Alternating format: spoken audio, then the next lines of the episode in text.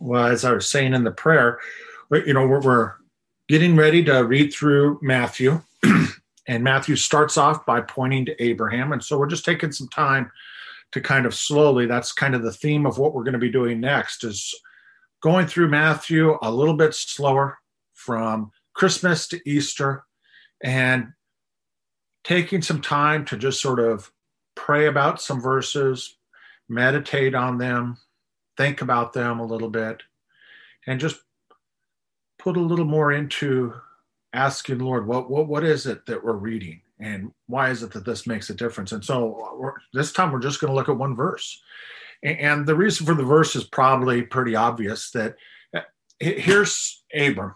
God has told him, Leave your father's household, your father's people, go to the land that I will show you. He's gone, he's done that. And it says that we looked at it that why this is important is because Paul says if you look at this, what we're reading through the light of Jesus, then it's very clear that what's happening here is God was preaching the gospel to Abraham. In Joshua, it says God was leading Abraham. God was leading Abraham. God was preaching the gospel to Abraham. And part of what we saw is Abraham was following, not just by going, but in Haran. There were souls that had been won, and they came with him.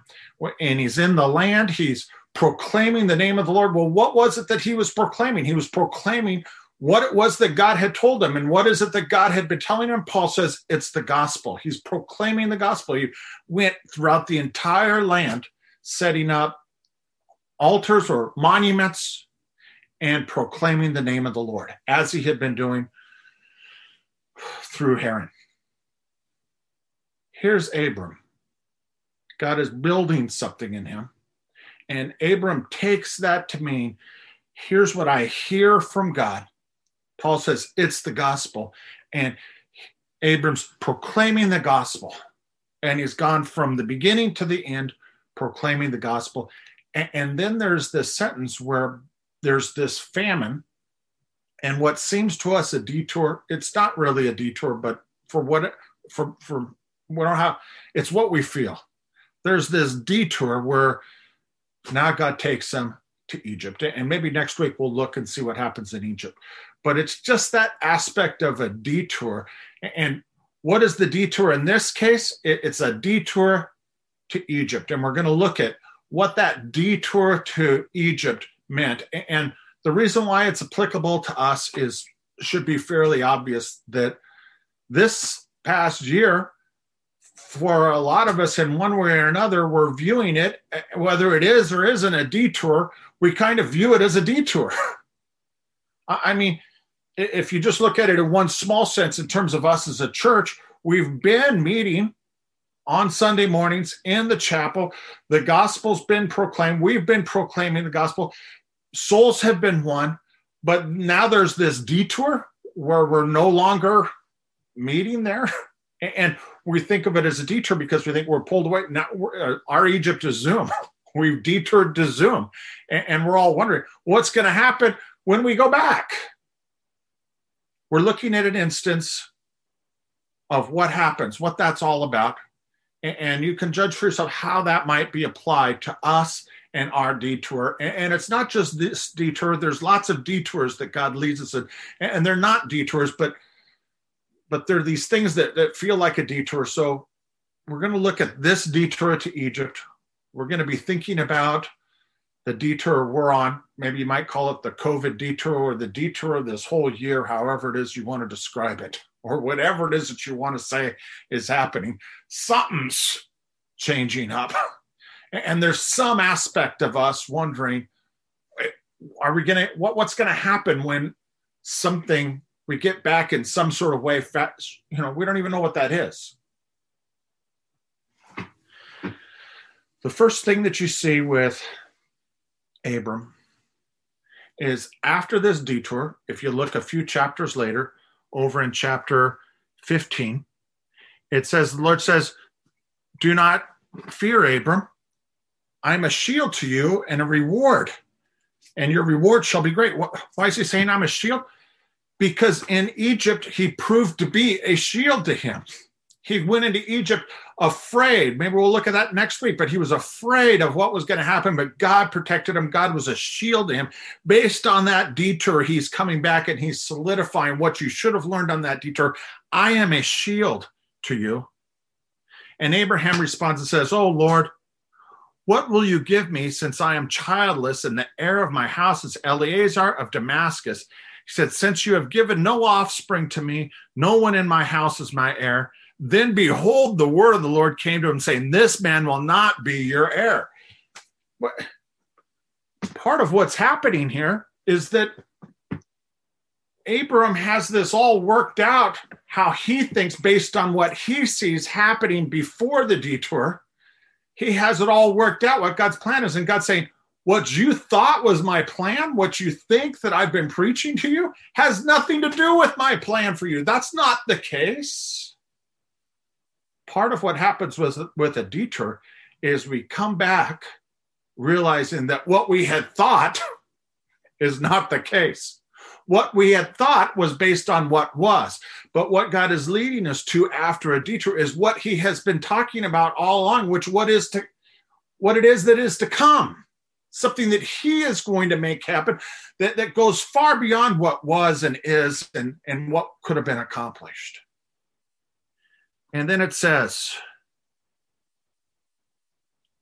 verse 6 Then he, Abram, believed in the Lord and he reckoned it to him as righteousness. What happened is Abram started to believe. After the detour, something to do with seeing that God is his shield, he came back ready to start believing. He came back with some wrong ideas about what was going to happen. And, and maybe he knew that wasn't the right thing. He was just putting it to God because, but God made it clear if you're ready to believe, I'm going to open this up to you even more. And what's interesting about this story is that God had been preaching the gospel to Abram. Abram had been preaching the gospel. Souls had been won, but Abram really hadn't come to the place yet where he was actually believing what it was that was being preached. And if you wonder how that, I don't understand how that all works, but I can tell you from my personal experience that God has preached the gospel to me and I've preached that gospel out to other people. And, and I, I really, it took some time before I actually came to start believing what it is that was being preached. And that's true not just for people, but it's true for a church over and over again. Churches can be preaching the gospel, people's souls can be won for the gospel, but sometimes it takes a detour before we are ready to start believing. What does a detour mean? It means, are we going to start believing? When we come back from our detour, are we going to come back believing? And when we come back believing, what God says to him, if you look further, he says, Know for certain that your descendants will be strangers in a land that is not theirs. Now, we know from looking through the story that that land was Egypt, the same place that the detour had. There's a huge correlation between the words that are spoken, how it's described between Moses or, or Abram uh, leaving the promised land because of a famine and Jacob leaving the promised land because of a famine. He's talking about Egypt. There's a plan that's there, but he doesn't tell him Egypt. He leaves it unspoken, but he's letting him know the plan is bigger than you think. And he says, Know for certain that your descendants will be strangers in a land that is not theirs, and they will be there enslaved and oppressed for 400 years. It, you took this detour, Abram, and it didn't last. You may have thought it lasted for a long time, but the generation to come, it's going to last a long time. And lots of people have noted that there's just no coincidence between this correlation between Abram going to Egypt and Jacob and, and Joseph, the, the 12 tribes, the 12 sons of Jacob uh, coming into Egypt. And that what they had when they were there was this story of Abram, of God being a shield, of God bringing him back out.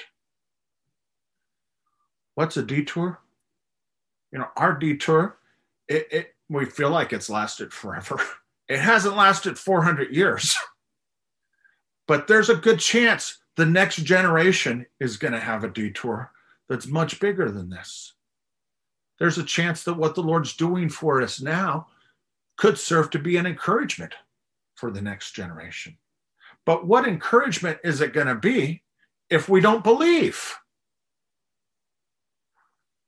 What he's saying is the detour, and it's Abram's on a journey. It's not even just a point, but are we going to come back believing? Are we going to come back believing what's being preached? And as we believe, what happened with Abram is God opened it up and God let Abram see look, the way you had thought this was going to work out prior to the departure, now I'm going to make it a little more clear. It's a lot bigger than you had thought. There's a lot, it's a lot more intricate than you thought. Now, the next thing is if you take that off from there, the children of Israel uh, coming out of Egypt and the parallel between those two stories of Abram going into Egypt, Jake, his family going into Egypt, God bringing Abram out, God bringing Israel out as a nation from Egypt. What is it that God has said to Egypt or to Israel that this detour was about? Let's take a look at that real quick. Uh, if you'd like to, you can look uh, with me. I'm looking over in Deuteronomy. There's the first five books of Moses. This is uh, the fifth uh, Genesis, Exodus, Leviticus, Numbers, Deuteronomy. And we're going to look at uh, chapter 10. And this is after the Ten Commandments have been rewritten. And here's what the Lord says to them He says, So circumcise your hearts, verse 16, and stiffen your neck no longer. For the Lord your God is the God of gods, the Lord of hosts, the great, the mighty, the awesome God who does not show partiality or take a bribe. He executes justice for the orphan and the widow and shows his love for the alien by giving him food and clothing. So show your love to the alien, for you were aliens in the land of Egypt. What is he saying? He's saying the detour is about God giving us something that we can hold to. And if we hold to it, this vulnerability that we've experienced, if we really just let that vulnerability, that moment sink in, that should change our heart. That is what will make the difference between us having a circumcised heart, which is again pointing to Jesus, but it's this softening of our heart, this change in our heart, or are we just continue being stiff necked. Stiff necked means unchangeable, uncaring. What's a detour all about? I'll tell you what, this past year, there's plenty of things that have happened that, that, that if it, it has pulled on our hearts, it has pulled on everybody's hearts. But when that heart change is there, that vulnerability is there, are we going to pull back? Are we going to find every reason we can think of to not soften our hearts? That's what stiff necked is. When we find reason, when we see out there that, that we're experiencing in this detour, it's bringing us face to face with reasons why our heart should be softened, reasons why we're vulnerable. But instead of just letting that change our heart, we find every reason we can think of to ignore it. Every reason why we can think of to fight that softening of our heart. What a detour is about, what the detour could be for us is are we going to come back believing? Are we going to come back with a changed heart? Or are we going to fight that and be stiff necked? And as we believe, as our heart is changed, the Lord's going to make it clear that it's much bigger than we thought. If you look at this, God's building a community of believers here. And what he's basically saying to them is, what, what good is it to build a community if we're all stiff necked? What good is it to grow a church, to build for people to come on Sunday morning if we're all going to be stiff necked? What God is building is not just numbers. What Abram was building was not just numbers. What Abram was building was people with a softened heart, people who believe what God is saying. The detour is an important way that God brings us to that place. It's an important way that God takes us out of the plans that we had thought, the way that we couldn't really figure out why this isn't working, and puts us into a new light of trust in Him, believing what it is that's being preached, and a heart that's changed, that's softened all this is pointing to Jesus. And as we get to Matthew, I, I thought I'd just go ahead and read this. We, we might take a look at this too, but we're, we're pushing towards how does Abraham have to do with Matthew? Why is he starting it off here? In particular, this beginning. It says in chapter 2 of Matthew Now, when they had gone, this is the Magi, the Magi were, you know, we talked about God proclaiming the gospel to Abram. God had been proclaiming the gospel not just to Abram, but all over the world. And the Magi is what we see is people who have had the gospel proclaimed and now they're traveling a long distance to contribute. That's how this story of Egypt is sandwiched between the Magi and what we're going to see Herod. So, in between the Magi the cutting edge, the difference between the Magi and Herod. Here is this story of Jesus coming out of Egypt. It says, Now, when they had gone, behold, an angel of the Lord appeared to Joseph in a dream and said, Get up, take the child, his mother, and flee to Egypt and remain there until I tell you. For Herod is going to search for the child to destroy him. So Joseph got up, took the child and his mother, while it still was night and left for Egypt. And he remained there until the death of Herod. This was to fulfill what had been spoken by the Lord through the prophet out of Egypt, I called my son. There's something about this detour that's pointing to Jesus. The detour of Abraham is pointing to the detour that the all of Israel was facing. The detour of all of Israel is pointing to the detour that Jesus was going to make. The Savior of the world, as he comes into the world, takes this same detour to Egypt. And what, what is this detour about? God had said this detour, this was a, a, a quality of the coming of the Messiah, the quality of the, this was a signpost of of when it was that this promise is going to become true. And what the Magi saw was they saw this signpost, they saw this star, they, they saw the details. And coming out of Egypt at this moment, the coming out of Egypt and the, he's saying this is for his people to be able to see that this is the time of what God had said he's going to be doing. He's doing it right now. It brought clarity to a moment of God's salvation. And the question that we have to ask ourselves as we come out of our detour is are we going to believe? Are we going to have soft hearts? Are we going to see the bigger vision of what God's doing? Are we going to let go of the way we thought things were going to work out and grab a hold of the hugeness of what God is doing?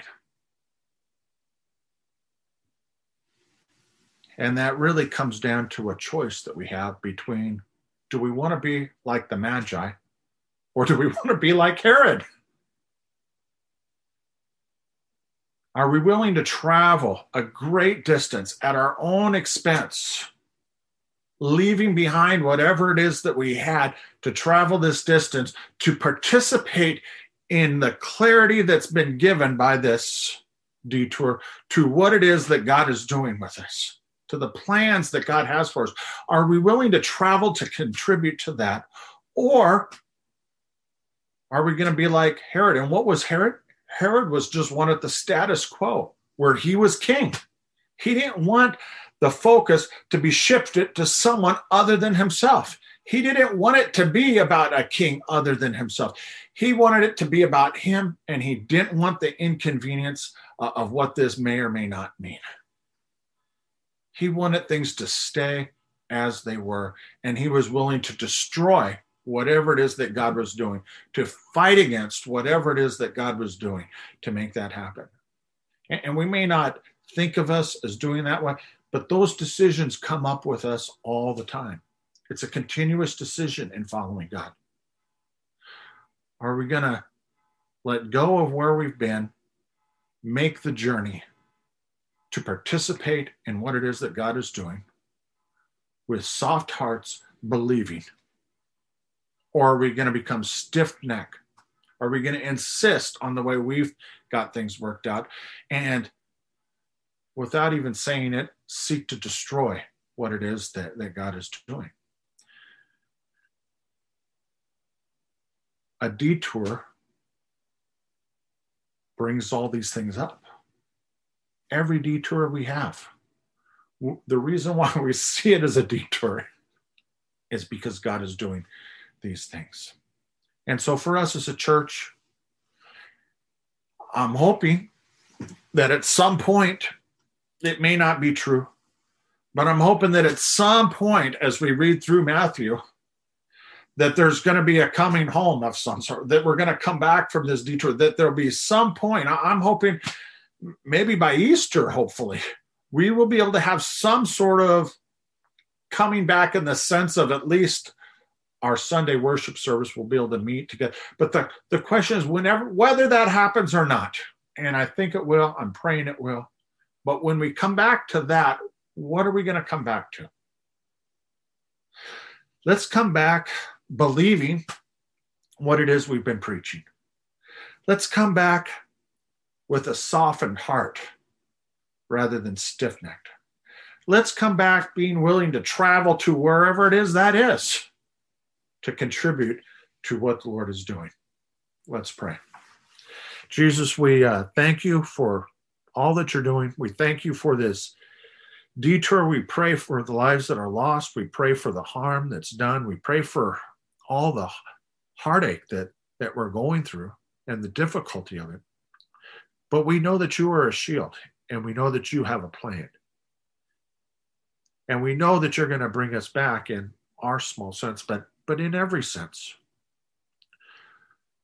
But Lord, help us to remember things that you've brought us to in this detour. Bring us back believing. Bring us back with a softened heart. Share with us more of how big your vision is for us. Bring us back to celebrate, to contribute, to take joy in what you've made clear of your salvation of Jesus, our Lord. Jesus, we ask all these things in your name. Amen.